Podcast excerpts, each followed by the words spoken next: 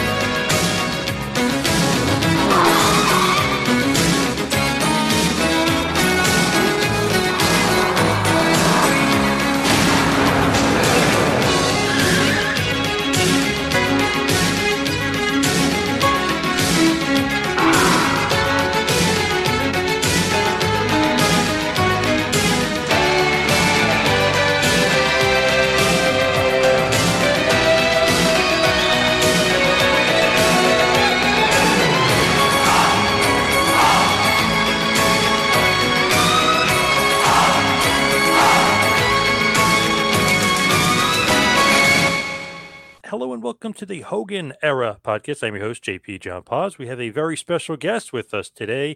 He's, of course, the son of Mr. Wonderful Paul Orndorff, one of Hulk Hogan's greatest feuds of all time, Mr. Travis Orndorff. Travis, how you doing today? Hey, John, I'm well, man. How are you? Doing good. Before we kind of get into it, what's going on in your world as far as Mr. Wonderful? Because you guys are coming out with stuff fast and furious. You know, um, I was blessed uh, to, um, you know, for the past year, I've been working on these things, uh, and it's hard to do while you're grieving. So some of these things take longer than others. Like, you know, we just got the tombstone, you know, was finally installed. Um, and of course, it's so funny because I, you know, I got to post a picture of when I got to go see it and uh, you know, of course, I'm tearing up as we pull up, and but I'm I'm a good probably 30 yards away. And understand, I have to wear reading glasses, but from 30 yards away, I look at it, I go, oh, I see the mistake, and they they forgot to put the quotes in front of Mr. Wonderful on it. So uh, luckily, I called them, and that's an easy fix. They just go out and, and put them in. But um, you know, after that, I was able to go through the legal requirements to get and become uh, the uh, executor of my father's estate and uh, so you know it's always been my dream um, i say always over the last year this is my dream has grown uh, and, and, and my purpose has grown. Um, but it, it, you know god gave me a vision last year and, and i think dad gave me a vision when i was younger of what you know ultimately he wanted to see. Um, i never thought i would actually be able to do it or or or, or have the tools or skill set to do it. But um, you know, I, I, after I became his executor, you know, we've we've been able to launch the page. Uh, we've recently mo- launched uh, uh, uh merchandise. Um, and uh, his his first run of t-shirts through Fighters First. Um, we have a couple other merchandise deals in the works. Um, I know a lot of uh, fans that we see on Instagram and on Facebook, Twitter. Um, are uh, have given us some specific requests. Uh, you know, things like you know specific like photos of dad when he was at certain certain points of his career, or um, some T-shirts that look like his robe. Um, that that's come up several times, and uh, or different you know his different robes because he had you know five or six over. Well, he really had eight, but five or six most people would know about. and especially, it's always funny to me because people will tell me their favorite robe and they'll say, I love that tuxedo robe he wore in WCW. And I'm like, dude, I completely forgot about that. The only ones in my mind were the blue and red ones. That's the only ones that ever have existed, yeah. you know, for me and, and in my heart, right? Those were, I don't know. I, you know, this blue robe back here, I, I it's, a true story. I was like, uh, uh, uh, for Halloween. And um, so, you know, this was very much my childhood. I got to see it, and, and obviously was you know, not so much. So, uh, but yeah, we're we're building this out. Um, you know, we've got um, we've got the merchandise. We've got uh, we just launched uh, our first little, um, you know, you know, the the month of October is Mental Health uh, Awareness Month. Um, that's something that you know I've personally you know uh, dealt with um, addiction, uh, depression, things of that nature, and uh, you know been through counseling, and uh, by the grace of God came through, and uh, so we we we launched uh, you know the, our first uh, Hindu squat challenge. Dad used to do like fifteen hundred in one set. Uh, there was a there's oh. a rumor he did twenty six hundred without stopping um, uh, back when he was with Hiro Matsuda. Um, but you know, the challenge is to to try to do a thousand Hindu squats in 21 days. So it starts on October 10th. It runs through the uh, 31st, and uh, that's 50 a day roughly. Um, so you know, breaking it down, 10, you know, five sets of of 10. You know, 8 a.m., 10 a.m. You know, it took me about three days for my hip flexors to adjust and my Achilles to to stretch out. Um, but when they do, and you get into motion, it's funny. I, I, I, my dad used to tell me this, but when you get your, when you get your hips in it right, and it gets, you can go without almost stopping, and, and you can get that momentum and and and uh, rhythm. Um, but it's yeah, it was harder than I thought. I got, I, I, I did like 25 in a row, and I, uh, I just remember I walked a little funny the next day, but uh, so yeah, so so we're hoping to have at least 50 people participate. We want them to just send us a short video of them doing a quick, you know, Hindu squat, and and then tell us uh, and give us inspiration and motivation around what why they work out and and you know a positive message message to those dealing with mental health. Um, you know, I, I specifically have uh, attention ADHD, and uh, I, am sure that's going to blow everybody away that has ever heard me speak. Uh, that is not a secret, um, but it you know it was something I struggled with um, and there, you know, when I was younger, it was just that I, you know, couldn't sit still or, you know, I had specific, you know, sounds I didn't like. And then, you know, when you don't have an answer for why you can't remember, or think through things, but it makes sense in your head, um, or that you can't read a, a, you know, a sentence or watch a TV show without rewinding it 10 seconds to remember what they said, um, you know, it causes depression. You really, you really, I, you know, I, there was something wrong with my brain and um, you know you you know I dealt with that for so many years and undiagnosed, and then you know dealt with addiction because of that depression. You know it, it becomes that spiral, and and and uh, so I'm grateful to be on this side of it and bring awareness to to this month, and and hopefully inspire people. I know that um, the one of the number one things you can do is be active. You know, and uh, sedentary life, you know, is just is just a mechanism depression you know endorphins that make your brain feel better when you work out. So we really want to connect those two dots of, of being healthy and active and and and that's why it's like 50 a day. It sounds like a lot, but if you're not doing much and you break it up, 10 five times a day isn't so bad and, and, doesn't you know you'll be able to walk the next day for sure which is something my dad did not allow when i went to the gym with him um, but uh, you know we're building this we've got we've got um, We've got plans to continue to use the merchandise and the profit from that to build out, you know, the nonprofit. Uh, we want to continue to give back to other wrestlers as we have in, in, in the most recent, as well as help out uh, families of wrestlers. And uh, so this is a this is a journey, and uh, we're we're kind of at the beginning stages. Uh, we start recording again on Wednesday for some kind of wonderful. Uh, we took a break as I was transitioning and dealing with some health issues. So, which you know, I'm you know we're we're we're making a lot of progress. Um, um, I think I told you, you know, my dad and I have that same right arm in injury. I yeah. just have I just yeah. have the scar to prove it. So, um, you know, that caused a lot of damage to you know multiple facets. But uh, I say all that to say, uh, uh, very blessed, very grateful to the fans, uh, the response, the questions, the comments, uh, the memes, the pictures, the stories. Um, dude, I probably I, I genuinely cry reading Instagram five times a week you know, and, and my wife is like, what are you reading? I'm like, an Instagram story from this guy that met my dad, you know, and, and it's this heartwarming story about how my dad encouraged them to build a relationship with their father. And I'm just like, man, he's still giving back. And, uh, you know, I just, I just you know, I, I, hated being Mr. Wonderful Son for a long time, John. I really did. It it it, it sucked, and and and I was was resentful of it because you know I had to share my dad so much, but um, and I was resentful that I had to sometime somehow carry this forward. And uh, you know, I I genuinely found my purpose, and and I'm I'm not only proud uh, to be a son, I'm okay riding his coattails because um, he his legacy needs to be shared and it needs to be continued and I, I, have no doubt that god gave me the voice to do it Now, here each and every week on the Hogan Era podcast, talking about the greatest matches, moments, feuds in the history of the Hogan Era, which, of course, 1984 to 1993, Hogan's really golden era in the WWF. But I pick out individual guys and I kind of focus on them. Mr. Wonderful Paul Orndorff would be in, in me, my, me personally, my personal top five of, of Hogan feuds because you know you got Piper, you got Andre, you got Savage.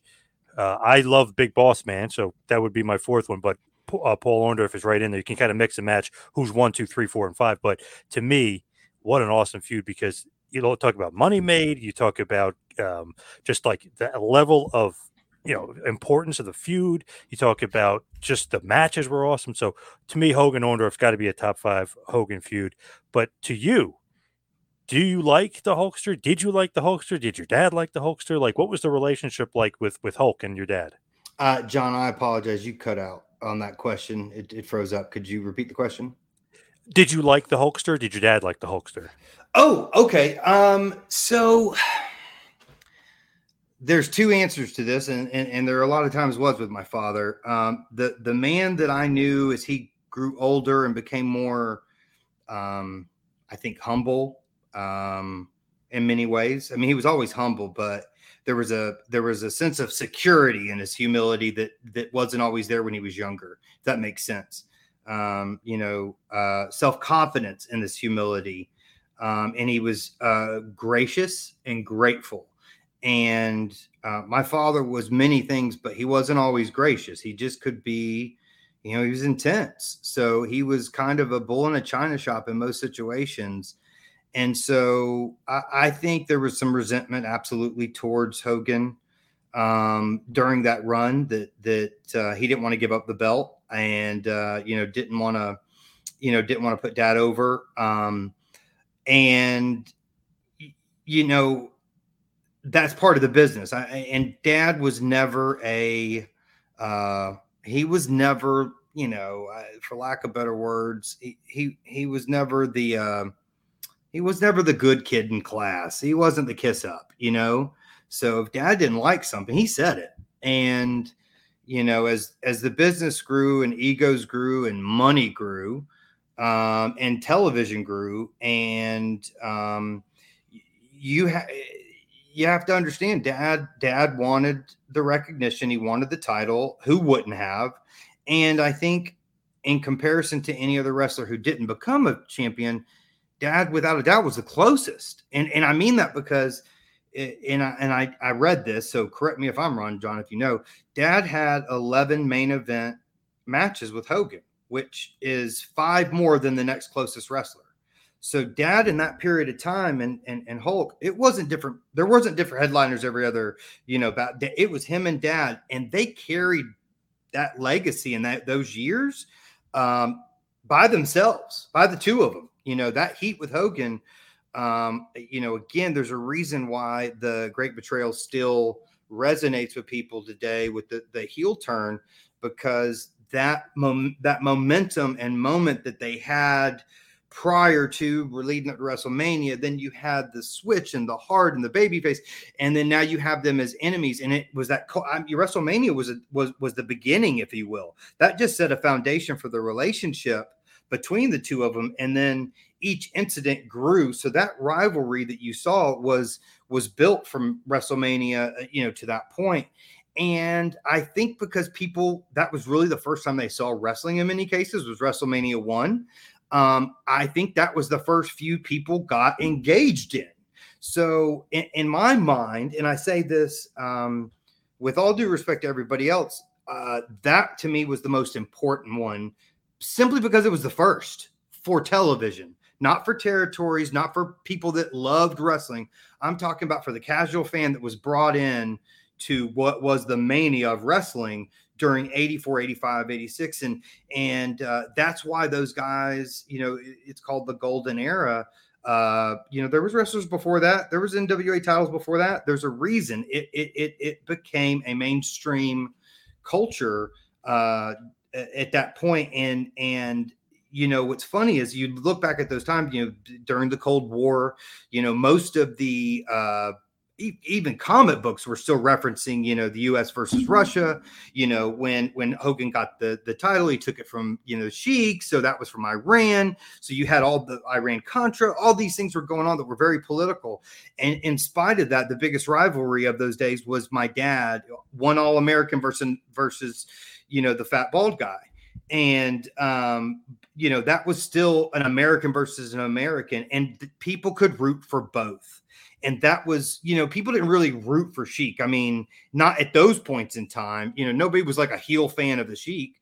Um, I, I, I don't really know many people that like him now. Uh, no, I'm just kidding.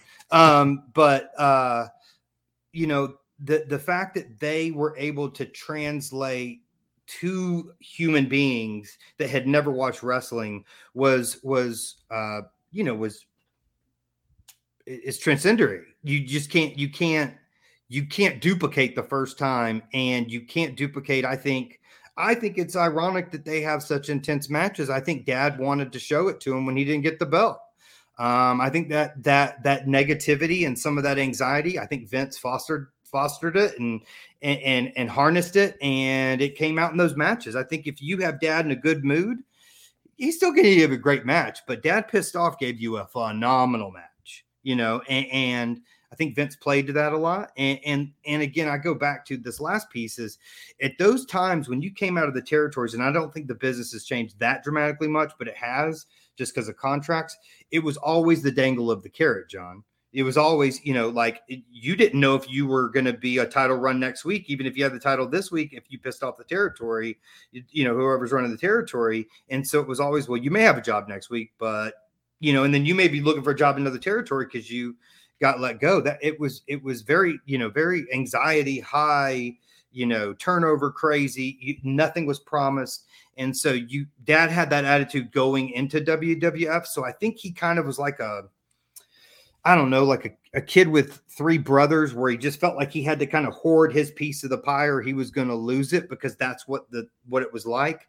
I don't think that was Vince's long-term plan. I think if dad had stayed um, and I think if dad had been more uh, amenable, um, he probably would have had a title run during the during those 86 87 years that would have been a, even after he came back from an injury i think vince would have done it but you know things didn't they didn't turn out that way so your dad and Hulk obviously have some history. Florida boys, both trained by Hiro Matsuda, basically. So then they both end up in New Japan Pro Wrestling in 1980, and they're teaming together. So I mean, they have history together. They know each other before WWF, but when Hogan is champion in 1984, one of his very first feuds in 84, which people might forget about as well, was with your dad. So it was like mm-hmm. Max Superstar kind of was like the first little mini feud, but then he started to run against your dad. So it was like, we need guys that he could feud with. And eventually it's going to be Piper after that, but we need guys who he could feud with that this title run is not going to be a flop. I mean, we he's awesome. He's got the all the charisma in the world,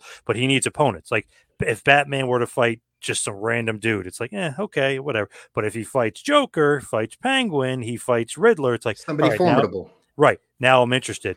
So that's the thing to me. It's like, wow, immediately Vince saw something in your dad and Hulk that he's like, okay, we have something here. And this was back in basically February of 1984. Well, I, but uh, here's what I, I, I, and I think you know this, but Vince Senior is the one that went after my dad um, in 1980 Right. And um, uh, dad said he wasn't ready to go and didn't go and stayed in Georgia. And then he went in 82.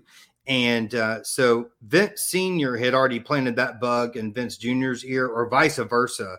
But that plan had already been in mind in 1980 when they were building up. In fact, I think if dad had gone earlier, you know, uh, he might have taken the title from Backlund, you know, along those lines, and then had a run against Hogan after that that that that I could have seen.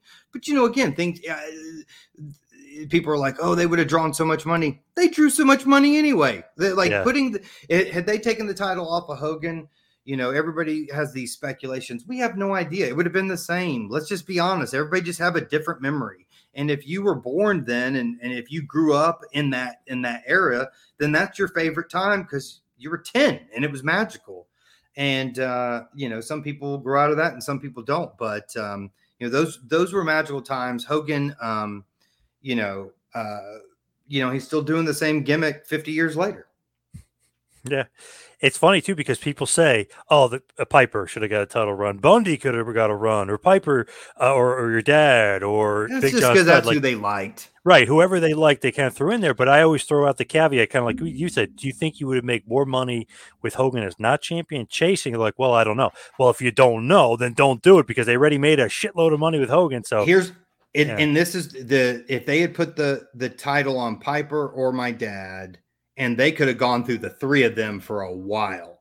Um, they could have gone through the three of them for three or four years and had epic battles. You know, that just wasn't the plan. And at the time, you know, it's always, you know, you're always looking back. Um, uh, you know, uh, they should have had a title run. I think the only reason my dad would have wanted a title is because he would want, but he would have wanted a paycheck with it. And I think Roddy would have said the same thing. So I don't think they wanted it for peanuts either. When you look at it, your dad is like such a great foil for Hogan. Did he make Hogan not tougher? Because obviously Hogan, you know, he's he's been around. I mean, Matsuda broke his leg and he came back, so there's a level of toughness. But do you think he was like pushing Hogan to almost be like more of his style? Because your dad's rough and tumble. I mean, he and, and sometimes he dropped the elbow. And I remember Hogan in an interview saying like, "Man, he'd really let me know he was there. Like he would, you know, he he drop some stuff on him." Uh yeah, I have no doubt. And and and and so here's okay. Uh so again, I'm ADHD, and, and somebody might say to me, Travis, I need you to do this halfway because I'm pretty sure your halfway is everybody else's all way. You know, so uh dad would look at any like dad maybe named five people that he wrestled that he was like they could wrestle and he didn't mean it in a bad way. Didn't mean they weren't workers or they weren't, you know, he would say a good worker, but like he needed somebody that could hustle. And what I mean, if you go back and watch a lot of his matches, because I catch him, you know, when, as as we archive and find this stuff, man, you'll see some of these wrestlers. You can see him tapping out with dad, like he's doing a move, and you'll just see this. If you watch, you'll see this, and dad will kind of wrench it again because they need a second, and you can see their bellies just exposed because they're blowing up. They can't they can't catch their breath, and this is three minutes into the match. Um, I, uh, and, and and you know Hogan was a much more technical wrestler back then, but he was a freak of nature. He's a big dude, and so to expect some of the movement that people expect from him, I think I think they've almost made him smaller and forget how big he was. He was darn near as big as Andre the Giant. Like that dude was huge. So expecting the nimbleness that my dad had, I think you know, if you ever see my dad do the uh, frog leaps, dude, he gets above the third rope. Like that dude could, he had his legs were legit, right? Um, so seeing, you know, seeing how dad wrestled with Hogan and hearing what Hogan has said, dad, uh, Hogan has said it, you know, at least from what I've read and, and, and been told, uh, you know, dad was the, the toughest SOB he ever wrestled. Um, and I think dad raised the bar for anybody that was in the ring. Cause if he, if now dad wouldn't hurt you, but dad wouldn't work with you after that. So I, I, think dad, I think when you got in the ring, you knew if you didn't know what you're getting into, you found out real quick. Um, you know, I, I, I, I liken it to like getting a job and somebody's like, Hey, this manager's really, really tough. And you're like, yeah, I can handle it. And then you walk in and you get punched in the mouth and you're like, Oh, I didn't, you know, I, I can't handle this. So dad raised the bar, I think, for anybody that got in the ring with him and the guys that, you know, could run with him. I, you know, I, I, don't think people realize how athletic and talented Tito Santana was. Um, and they have some phenomenal matches. Um, and it's bam, bam, bam, bam, bam, bam, bam, bam, bam. Um, and uh, you know, but that wasn't Tito wasn't the norm, and that was not the the way he felt about working with Tito was not something he felt about many people. With Hogan, I mean, there's this classic Hogan match against like big guys like Studd or Bundy or Andre or something, but obviously Savage and your dad, it's completely different. He's got to work a little bit smaller guy. I mean, and obviously dad's a different style, so I mean he's got to work differently. But it's very good matches, and like Hogan always says, like if he doesn't want to work with you politically, he's just gonna not gonna work with you because you're not money he'd always want to work your dad because he was money. So regardless of if, he's like, oh maybe oh maybe he's a little too stiff, he didn't give two shits because he was making a lot of money with your dad, and that was the number one thing for Hogan. This guy I can draw money with, like so I'll feud with him 84, 85, 86, 87. Like he'll feud with him for three four straight years if need be.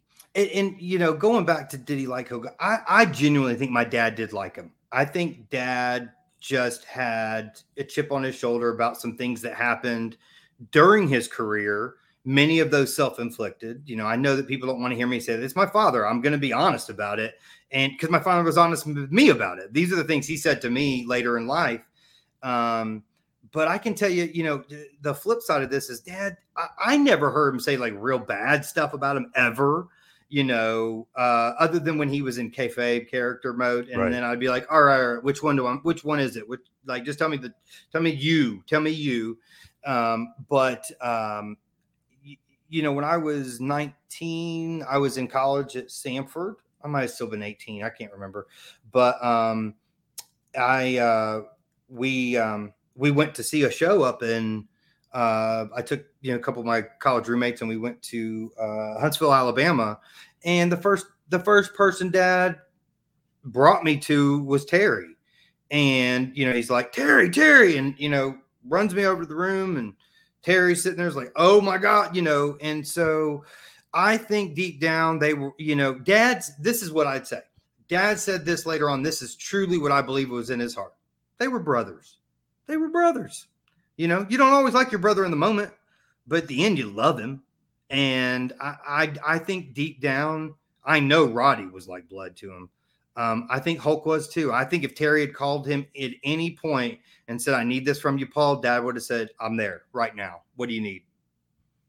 Whether it was uh, somebody to knock somebody out or whatever. So I, I think at the end of the day, dad would have had his back when you look at it, it's like they obviously shared a lot of ring time together, a lot of road time together. So I mean, they're with each other a long period of time. Especially if you look at the beginning of '84, basically February, they're feuding until March of '85. I mean, they're like, I mean, basically once or twice a month for basically '84 into March of '85. They're having matches here and there, MSG sometimes. Yeah, I mean, that's that's the ones you saw on TV. That's not the ones they did on the road when they were just traveling from town to town. Right because right. I can remember going and, and you know looking back on that time, you know when I was around him, when when we were in the this is you know and i don't know how it was I'm, I'm, doing the best i can to remember a lot of these things you know the time frames the year i was you know how old were you? Ah, god i think you know yeah. it, it, you know i it, you know i didn't chronicle this like uh josephus when i was six years old like i should have i apologize.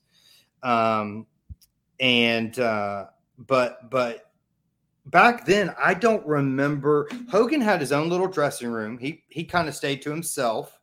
Uh, Jimmy was in there. There was a few guys, but it was I remember those dressing rooms because I went in there. You know, Dad would go to playing a match, we would go in. I would just sit over in the corner or whatever. But um, you know, Dad Hope uh, Terry had maybe three or four guys in the room, and Dad was in the normal dressing room with everybody. Um, he was always over in the corner, and he had his little bands he would work out with, and which was basically a rubber hose, he, you know, like one of those uh, tourniquet yeah. looking things. Yeah. And that's what I thought were bands for years. And now they sell them all over Amazon. Like my dad was doing that back in 84. Um, why didn't we, why didn't we come up with something back then? Mass marketed. Yeah, exactly. Mr. Wonderful workout equipment. We could have them jump through a, you know, sheetrock like uh, the Kool-Aid man.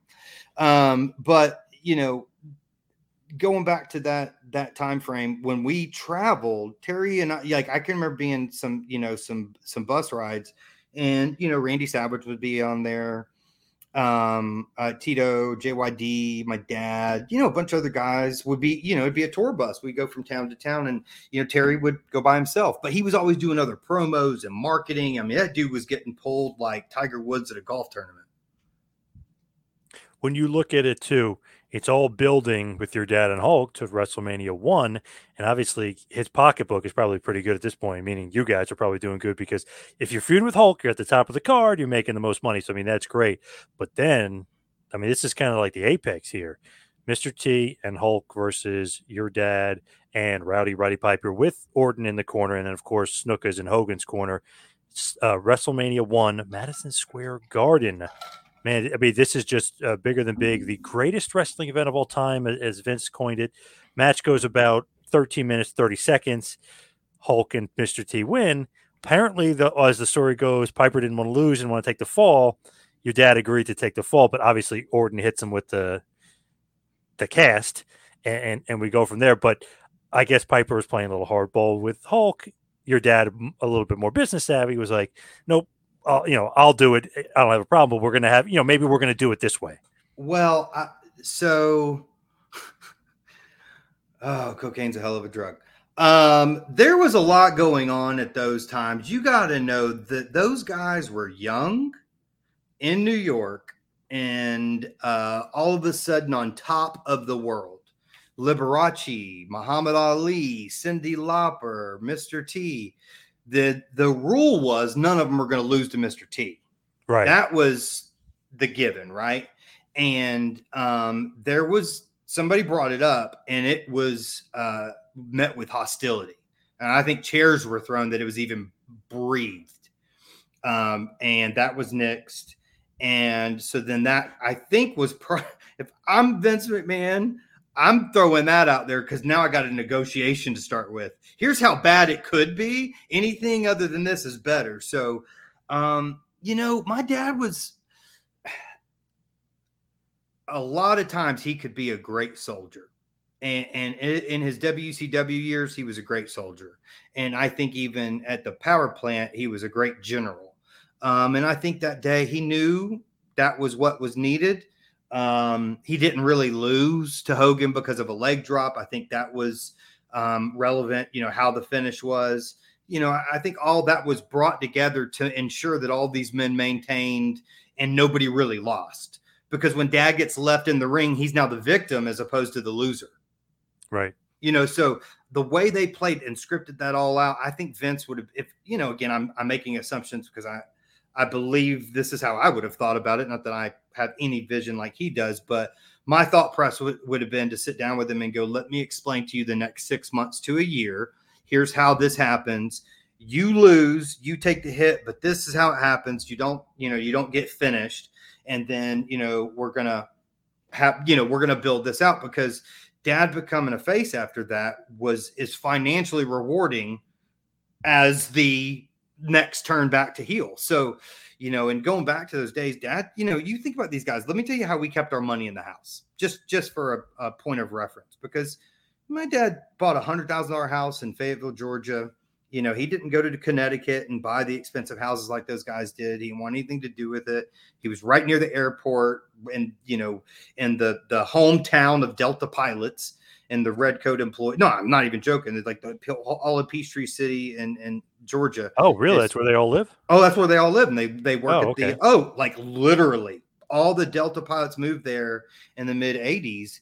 It's it's 15 minutes. You get on the interstate. You're 15 minutes from the, the interstate, and it's a golf cart community and and and a planned community, all that stuff.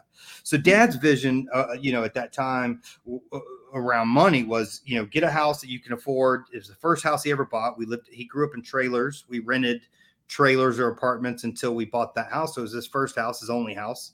Um, you know, he lived there until he came to live, well, to the hospital and then came to live with me. Um, and, uh, but we would have money in like, I, I'm not kidding. I, I thought I broke my toe once because there was, uh, remember those old Tupperware that were like red with the clear tops and the yellow? with yeah. the, so we had those and they were stuffed in the freezer with cash in them and Wow. one of them had like 20 grand in it and it fell out onto my toe and i thought i broke my toe that was our that was our savings account back when i was you know six or seven years old Damn. so Great. they were making yeah dad said he got like one one one match oh i remember one time we i was it was at the omni and it was like a you know i don't remember what they call the match where you got to you know the first person to get out of the uh, cage out of you know but it's like a, a battle royal kind of you know first person out of the cage and um, we were leaving the Omni. So dad and I leave my baseball game or my karate tournament. Leave my karate tournament. We drive to the Omni. We pull up. There's a valet there. He goes, "Leave it on." Dad walks up in his trunks, goes out to the battle royal, jumps out of the ring, wins it, comes back out, gets in the car, and we go home. He goes, "That was the easiest twenty five thousand I've ever made." wow. you know that was Yeah. I no that was like true story. I remember just going, you know, eh, eh you know, and that didn't. Eh, eh, it, that was a normal sounding conversation as a kid, so it sounds sensational. But you know that that's kind of how my dad talked to me, even when I was was young. Was hey, this is the business and this is how it works. So it's so interesting that after the WrestleMania thing, he basically turns babyface, and he's going to end up feuding with Piper and Orton, who they had dissension because they lost to Hogan and Mr. T. So then Hogan and your dad start teaming, and that's an interesting kind of thing because it's like, wow, they hated each other, but now they're teammates, now they're brothers, now they're buddies, and they're going up against Orton and Piper, and then eventually like guys like the Moondogs, so I love that match. It's short and sweet, but I love that match. Yeah, And I always like watching the Moondogs when I was a Yeah. kid too. and then uh Bundy and Studd. I mean, it, it's awesome to see like, wow, Hogan and Orndorff are going to team. Can they make this? Like, were you thinking, you know, when you're a kid, like, oh, now we're now we're with Hogan. Like, we hated him, now we like Hogan. So, yeah, and I think I I don't know that I've shared this um, with you before. The, the reality is, John, I didn't watch any of my dad's matches till I was like 16 or 17. Wow. Okay. I was in the back of the. I mean, I saw WrestleMania because we went to the Omni on closed circuit television, and that was the first match. My next, my next memory of being old enough to sit down and watch one of my dad's matches was, I think it was '93, Clash of the Titans, uh, Arn Anderson, which is still one of my favorite matches because I started watching my dad's matches because we had VHS tapes that people would send uh, back then.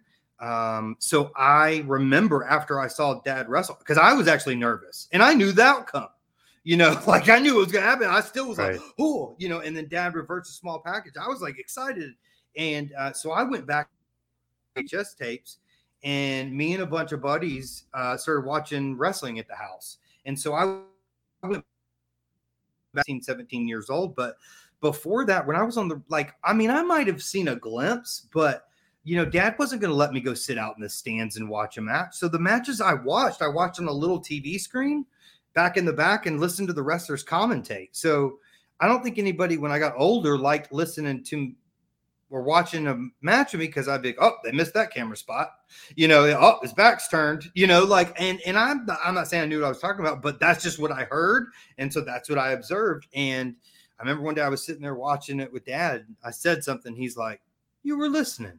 You know, it's just like this little surprise. But I, I, it was one. In fact, I was watching one of his old matches, and uh, I was like, "Dad, you had to do a full 100 180 to get in front of the camera. How'd you know the camera was there?" And he was like, "Oh, the light." And I'm like, "Oh." And then he looked at me. He's like, "Oh, you were listening." I was like, "Well, yeah, I've been watching this crap for 30, you know, whatever." Right. And um, so, but but it was yeah, all the everything I ever saw was like you know a t a TV smaller than um, your computer screen right now, probably like 13 inches. And you know, sitting around with a bunch of chairs, almost like a prison, you know, like you'd see in a TV show, like the the semicircle, watching that small TV that's you know up on the wall because you're inside of a of, of a, a you know a dressing room. Yep. So uh, yeah, that that was my experience watching wrestling. So dad dad's matches and stuff like I I still am catching new ones to this day because you know most of what I watched was VHS and then I've watched it on the internet and um, you know it's it's it's a un it, you know it's just so funny to to think about it but you know what I do think when I look back at watching those Hogan matches that made it so special is that I think that their relationship is almost uncomfortable watching on television. And it makes it interesting because you, yeah, you believe he's supposed to be a good guy, but there's something just in your gut instinct going, I know this is going to end badly, but you still want to watch it. And that's just good television, not good wrestling. That's just good television. And I think that's something that they captured during that time for TV when it really started to get a push. People were vested in their relationship and they were waiting for it to go bad. Everybody knew he was going to turn. Like they might have not known when or Right. how or what, but everybody saw because he had to be a bad guy still. But I also believe that Rowdy Roddy Piper and my dad, um, and I, you correct me if I'm wrong, I've gone back and I've those are the two first heels that really got over on a crowd where they would root for them over another guy uh, that was a baby face. Even maybe not Hogan, for example. I mean, there were a lot of people cheering for my dad when Hogan was was popular too. There that was a, that was there was times that was a split market um, more than realize. When you look at it, when he turns on him, like you said, people were expecting it or, or they they kind of saw it coming, but they didn't know mm-hmm. when. When he turns on them, though, that's awesome. I mean, that's such a, a great moment. The clothesline and beating the shit out of him. Eventually, that he absolutely at least you know, and I've seen Hogan's older matches when they were in WCW because my friends watched it, and you know, we were a little bit older, and that's just what was on. But um, I, you gotta give Terry credit. He always sold my dad, always. Yeah. And, and in fact, his his his some of the pile drivers my dad did to him, I still think are some of the best sells he's ever like. They're legit great. And that's what was crazy about my dad with Hogan sometimes. Dad looked like he killed him and Hogan put it over. And I don't know that Hogan did it that well for anybody else as he did my dad. Now, I also think he might have been afraid of not doing it for my dad because I think my dad might have actually done something. But you know, I give I give him credit th- that he was he was willing to do as much as he did to sell my dad at that time because he didn't do that for Warrior. When you look at it, I mean, just the way he levels him, and it just like everyone's like, oh, because obviously he sells it good, but it looks like he kills him. You know what I mean? Well, he, dad, he really, yeah, yeah. Dad, dad could put that momentum behind it, but you had to have the guy that would take the bump. Otherwise, dad really would have hurt you too. You know, dad could swing through. So I think there was a look. You know, again, there's an art to some of that. And yep. um, the guys that grew up with the Matsudas and the the the uh, uh, oh god, I just his name just uh, Bill Watts, you know Eddie Graham. Um, you had a very well-rounded and balanced education around wrestling, and then the more you put into it, the more you got out of it. Um, Dad had grown up with some technical wrestlers, and and and so he integrated some of those things. I think that's why my dad has such a. If you go back and look at his repertoire of moves, we've come up with over seventy-eight uh, and and some wrestlers were looking at 30 to 35 um, and so he had such a, a, wide array hulk didn't have that but um, he knew how to take a bump. He knew how to, he knew how to sell a crowd. He knew how to work a crowd. He knew the angles. He you know he uh, you know at the end of the day he was a better wrestler than i think people give him credit for. I just don't know but but he has more longevity because he didn't hurt himself. So you know I, in my mind he's probably the smarter one of the most uh, you know one of the smarter ones too. So look at it when he turns on him and he and he teams up with Heenan, he comes out in some shows to Hogan's music. I mean, he does things that really, really get under people's skin. So it's like, oh, okay, yeah, he with stuff. Awesome stuff. So he feuds with him 80 45. There's so much interest that there's WrestleMania off of him and Piper. But then when it happens in 86, for whatever reason, that really revved it up. I mean, that was just on another level because you go to Toronto Exhibition Stadium, right? And like everybody's clamoring it. WWF thought thinks that they're going to sell like 10,000 to 12,000 tickets. They sell 65,000 tickets. So you think people are into Hogan versus Orndorff for the big event, which they ended up coining it the big event? Well, yeah. And it ended up over 70,000. Yeah, amazing. And of course, I was just showing you before joking around, I was showing you the the awesome tape of it.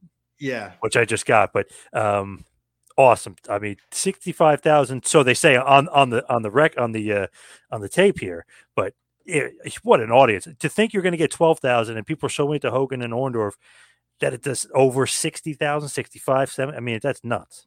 Yeah, it was, you know, I, I don't, they caught lightning in a bottle. And, it, you know, again, I think to me, that's still, I, I was actually talking to somebody the other day. I was trying to think of how to compare the spectacle of WrestleMania and the energy around it and what it was like to grow up around that energy and then try to replace that by going I've gone to you know I'm a huge University of Miami fan. I've been to several big games Florida State. The energy of that time period around wrestling and the way pa- how passionate people because I see passionate fans today and they are into it man but it was a whole different breed I mean, I saw women fight with each other in the grocery store over Pro Wrestling Illustrated, right? That right. wasn't, that's not something you see everywhere, but you'd see it down in Louisiana, buddy. So um, that was, that was such a, a, a magical moment because Dad and, and Hogan is the last rivalry that people still believed after that rivalry, the next year in 87, it became a, a, a, sporting event. And then you had the split of people that thought, oh, it's fake. And I've been telling you it's fake. And then the people that are like, no, it's still real.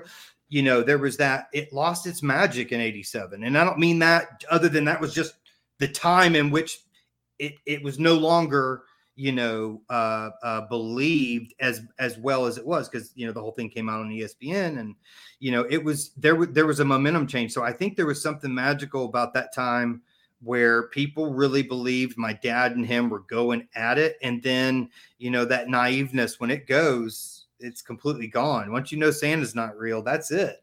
And uh, you know when that when they let that genie out of the bottle i think you saw just a, a different evolution. But that's why i think that was so special and why you saw 70000 people there because they genuinely believed. And you don't bring an extra 50000 people. That to me was comparable to the roman coliseum and the gladiators and that kind of energy I imagine that existed there. And, and, I said that's the only thing I could compare it to. And and and the only thing I think I, I actually came up with another one was European football is, is probably very similar. It, you know, the energy, passion, you know, fans fighting. That is literally what you'd see at a wrestling match if somebody had a different poster than you. And and and it would be the one with the the kid holding the poster, and you he'd be the one in the fight, right? So, yep.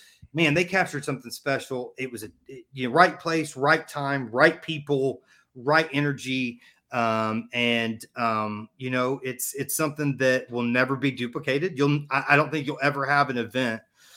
uh, like the Toronto, where it starts at 12 and ends up at 70. Um, otherwise, it'll end up as a Netflix documentary. Um, and, um, you know, that's again, people came there because they wanted to know what was going to happen because they they believed it was real. It was Crazy. real. That was a live event. There's a difference yep. between a, a live show and a live event. That at that time was a live event. You had to know the outcome because you couldn't wait to find out. I want to be there, and Hogan better kill him, or Mr. Wonderful better kill him. You know, whatever man, people were dying to see that show because WWE lists the, or they list the show at seventy four thousand people. So I mean, yeah, you could say they might have inflated, but I mean, it was a it, it was insane, and the, just the the raucousness of it, and it was crazy. Hulk ends up winning by DQ to continue the feud, but man, like what a huge show! And to me, that is where Vince said, we could do a stadium show, and eventually it's going to be Hogan Andre, but we could do a stadium show, and we could have ninety thousand, maybe oh, closer to hundred thousand. Like we could do this, but I really thought that Hogan and your dad was like the first time he's like, "Damn, we could do this." That's how many fans we have. We have more fans than we think we have. Yeah, he thought he, as as I understand it, and again, just you know, conversations I was able to have at the Hall of Fame or different places. Um, he got way ahead of schedule. Like that was not anticipated um, that he would build to that, um, you know, long term. And for some of these, you know, bigger, you know, W, you know, the the the the WrestleMania was its own thing. How you know the thought of doing WrestleMania every month is kind of the thought of of doing a stadium show and it not being just a WrestleMania. So this opened up the avenue for the Survivor Series or the Royal. You know what I'm saying? Like all those events we now have as a regular, reoccurring, you know, annual thing that was unheard of. You had WrestleMania, and that was unheard of. Well, to do a second one in the same year, what are you what are you doing? Well, when you can pack out seventy thousand, you don't have to work because back then that was all profit, you know. Um, so that was a totally different animal uh, than we than what we see today. Man, the big event, seventy seventy thousand plus people there for Hogan, and your dad was like, "It's not going to stop there." So they have another match on Saturday night's main event um, in '86, which is match. Which actually before that they have oh, Saturday, yeah. Saturday night's main event number seven from Richfield, um, Ohio. Hogan defeats your dad by DQ. That was on 9 13 86, all leading up to. So you're thinking, like, okay, that's the big match. No, that's not the big one. Like they're building up to the cage match. That does a 9.4 rating, which I believe equates to something around 27,000 or 20. 20,000, yeah, right? 27 million people. Yeah which then leads to the cage match in the end of 86. Um, I think it was taped, uh, technically taped on uh, 12 14 86, but it was shown on TV January 3rd, 1987. So that would be Saturday night's main event number nine, over 10,000 people. I mean, it's a sellout in the building, but the, the rating 10.6, just 30 million people were watching your dad versus Hogan in the steel cage. Hulk just barely by a certain angle, just barely gets the win. Did you not see it. my? Would you not see my meme? Did you not see my picture? I'm very disappointed. Hold on, give me. Oh no, second. I didn't see it. Oh my gosh, give me a second, because I. Why you think your dad won? What are you talking about? Hold on. You think you won? Just, just bear. Hold on. Can, can you read this? You can't see it. Paul Orndorff's feet touch first. Change my mind. Ah. Uh, oh yeah. He Come it was announced at the stadium. The the the, the announcer Danny uh, had already had already appointed him the uh, the winner. So yeah, he absolutely was the winner. You know what's so mad? You know, again going back to you know saying something that's magical.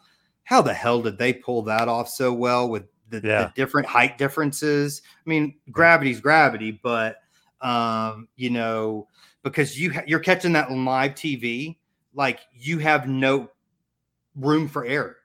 Um, and uh, you know, that just tells you about their their level of commitment to the ring and, and I think their teamwork and communication. You know, they may they may have had their bumps and bruises, but they work together very well. Man, that's so cool because it keeps your dad strong too. Because he never pinned him really. Every win, it's you know either Orn Orn or uh, Orton hits him with the cast. He, he pins your dad there. Then it's a DQ. Then it's a count out. Then he he lands first on the floor. So everything is kind of designed to keep your dad strong. And I know we're going to lead to WrestleMania three. Your dad's not on the card, but I interviewed your dad before, and he said he was kind of on standby because the only possible replacement for Andre would be the other guy that sold out a stadium of 70,000 plus with Hulk, and that was him. Right. So it, he kind of was like on standby, but they always kept him strong with Hulk just in case they needed another. Yeah, Andre was Joe. not Andre. Uh, and I, you know, again, these are all stories. Uh, but Andre, as I understand it, never signed a contract. Just about, he would do it by a handshake, and um, would you know, be like, my my bond is my word. End of story. And um, uh, so you know, they didn't know if. It, I don't think they knew until that night that they were if if, if Andre was going to let Hogan slam him, like you know they, they it was I, there was i think there was plan a b and c on that backup. Now i think my dad was the was the what i know or i know that my dad was the replacement but i think if andre had not done what needed like there was other angles that they were prepared to go to as i understand it I do think Andre was messing with Hulk a little bit because they're buddies and they were buddies. Oh, Like, I'm yeah. gonna mess with you a little bit. Let's like you're not going to job. Nah, well andre did about that to everybody because he could and he thought it was funny and that's just that was kind of you know if you as i understand those that knew him knew he was like that and you didn't think twice about it but you know if you're an executive about to do you know uh you know however many million shows and this you're still building your your foundation for this company it's still fairly brand new in reality you got these major networks on with usa and you know nbc you got a lot riding andre better better Yeah. not be playing around or I, I've got, you know, I got a business to protect. I know they have a few house show matches and dark matches like Superstars taping after that, and Hulk finally gets some wins. But I mean, these are matches not on TV. Yeah. When you look at it, it's like, man, they kept that few going 84, 85, 86, and a little bit of 87. And then obviously Survivor Series, he'll be on his team. So, I mean, they're like still together. But it's funny. It's like, man, that's four years there of the Hogan era, of the golden era of wrestling. Your dad is a big part of, of Hulkamania and a big part of keeping it chugging along. well, I, I, I, you know, dad made Hogan, Hogan made dad. Um, and um, I think, I think dad wrestling with Hogan and Hogan win, winning because of the way my dad was gave Hogan credibility as a wrestler. Um, because dad was so intense and tough. So he wasn't just Hulk wasn't Hulk wasn't just strength, right? He could actually wrestle with the good, you know, those those type people. And and you gotta have you gotta have that mix of characters that that kind of elevate the stature of your champion that, that show them being capable of of taking on different villains. That's why you have the Joker and the Penguin. They're so different, but they're still just as capable of each other. And and and, and you need that. And so I in my mind, um, you know, Rowdy was um God, he's such a great heel and such a great wrestler. Um, but my dad's run with Hogan is what built the foundation for Hogan. Um, because of the 10, if, if not because of the 11 matches um, that they headlined either Saturday Night Live or wherever, right? Um, and the fact that there was that many more, um, that was that that that built the first four or five years of of, of WWF in the mainstream. And uh, you don't have a lot of these. Um, you don't have a lot of this uh, animosity and some of the, you know, what happens if you don't have a Paul Orndorff in Toronto? Who do you throw in there? Well, back in the day, I don't. I'm not saying they they wouldn't have had some good matches, but uh, the sell and the, and the intensity and the and the rivalry that happened between my dad and Hogan and how believable it was. uh, especially because my dad was so ripped, even though you know Terry was so big. Um, it just it you know again, it's just something so special, and uh, you know, two guys from Tampa. Yeah, look at that. Traveling the world, going to Toronto and selling out 70,000 plus. Saturday, uh, Saturday night's main event just being a, just a juggernaut. Because if you look at it, like the money made for Hogan, his top guys, Piper obviously is up there, but your dad, Andre, of course, I think would probably be number one, yep. or maybe Savage at number one because of the way the money was structured in '89 when the Mega Power exploded. They did the, the record for the WrestleMania buys and you know 750,000, all sorts of stuff. So it's like your dad, Savage, and Andre are kind of like the top three. Not not a bad uh, company to be in there. No, and I, you know, everybody has, you know, I always, you know, I always compare it to, you know, my my dad is so popular and loved by so many because they grew up on him. And if my dad wrestled today, he would be just as believable and lovable and hated and wanted. And I mean, he would get just as over in today's wrestling as he would have back in 1984. Um, and the greats can do that. There's some guys back then that they had some good names and they were great wrestlers, but they wouldn't get over today. They have no personality when you go back and watch it. Um, it's just gimmick, and that was just the name of the gimmick that day. Um, but the Rowdies, the Terry or Hulks, my dad, um, Savage, you know, you put them in any genre and their charisma and talent um, is undeniable. And, you know, it, it, it I, Rock was one in a generation. Uh, I, I don't think we've seen anything close to him ever. And then, you know, Steve Austin was once in a generation. Um, uh, and those to me are people that were so iconic that you, you know, it, it's almost like wrestling was built around them in many ways. Um, I think that people don't realize how many great wrestlers were wrestling in 1984, 85, 86, and 87 that you may not have gotten introduced to until the 90s. Um, but dad trained a lot of those guys and, and was it, it was who who they he, he was who they emulated. So his impact has been you know been been held strong. Uh, but uh, when you look at that era, uh, I don't think Hogan defines the WWF of 1984. I think he's a defining factor, but there's still so many other parts. Versus there's time periods where I think The Rock was the center of the WWF world. Um, and, and back then, I think all of them were the center of that world, and that's what they were building together. You just need that that central got to focus on. Then you need the guys with him, the Pipers, the Orndorffs, the Savages, the Bundys, the Andres. I mean, you need those other guys. Yeah, well. there's only one name on a TV show, GI Joe, but there's a ton of other sol- other soldiers that everybody likes. you know, that's yep. there's got to be one name on the billboard. Yep. So as we hit the wind down here, we head towards the finish tell us again where we can get all things Mr. Wonderful. So we're on Instagram on uh, uh, Mr. Wonderful Official. That's you know MR one D E R F U L. Um, we uh, just uh, have all of our uh, website up. Um, it's just all of our link tree at this point, but it's at uh, www.paulorndorff.com.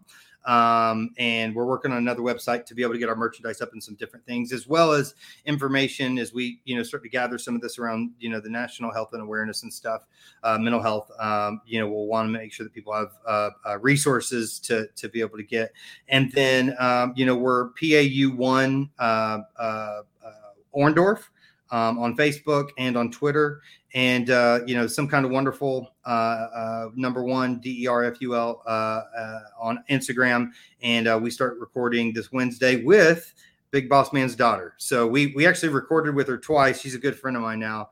She's we've been talking for like six months. She's she, I swear she feels like family. I tell her that all the time. She's like my sister now. Um, but we recorded twice. Had some. Uh, uh, she had some equipment malfunction. We didn't find out till after we recorded that it wasn't recording from her vocals. So uh, we are re-recording a third time. We'll get that going, and then I've got a couple guests already lined up. So we should be able to make this a bi-weekly thing, and uh, we're going to start doing some Q and A's. And again, we got the uh, October 10th through October 31st, the 1,000 uh, Hindu Squat Jump Challenge. Uh, so that's 50 a day. We're giving away a free t-shirt, a hoodie, and uh, we've got some other gifts coming from some sponsors as well. And again, it's all about, you know, mental health and awareness, ADHD awareness, um, you know, suicide prevention and, and, really just bring that conversation up uh, for people uh, that need help. You know, myself, I was one, and uh, I'm grateful I had people that that supported and wouldn't let me give up. So I'm going to be that for somebody else, and and you can too. So, John, thank you so much for bringing me on, man. It's always good to talk to you, and uh, uh, love the podcast. I wish you the best, and God bless, brother. Thank you, uh, Travis. Thank you, everybody, for listening. We'll see you right back here next week for the Hogan Era podcast. We'll see you next week, folks. This has been a John Poz Power Trip production in conjunction with the Two Man Power Trip of Wrestling. You could follow us on Instagram and Twitter at Two Man Power Trip. You could check us out on Facebook. You could subscribe on YouTube. You can go to patreon.com slash TMPT Empire to become a patron and also check out the website tmptempire.com and buy a shirt at prowrestlingtees.com. Two man power trip where the power lies brother.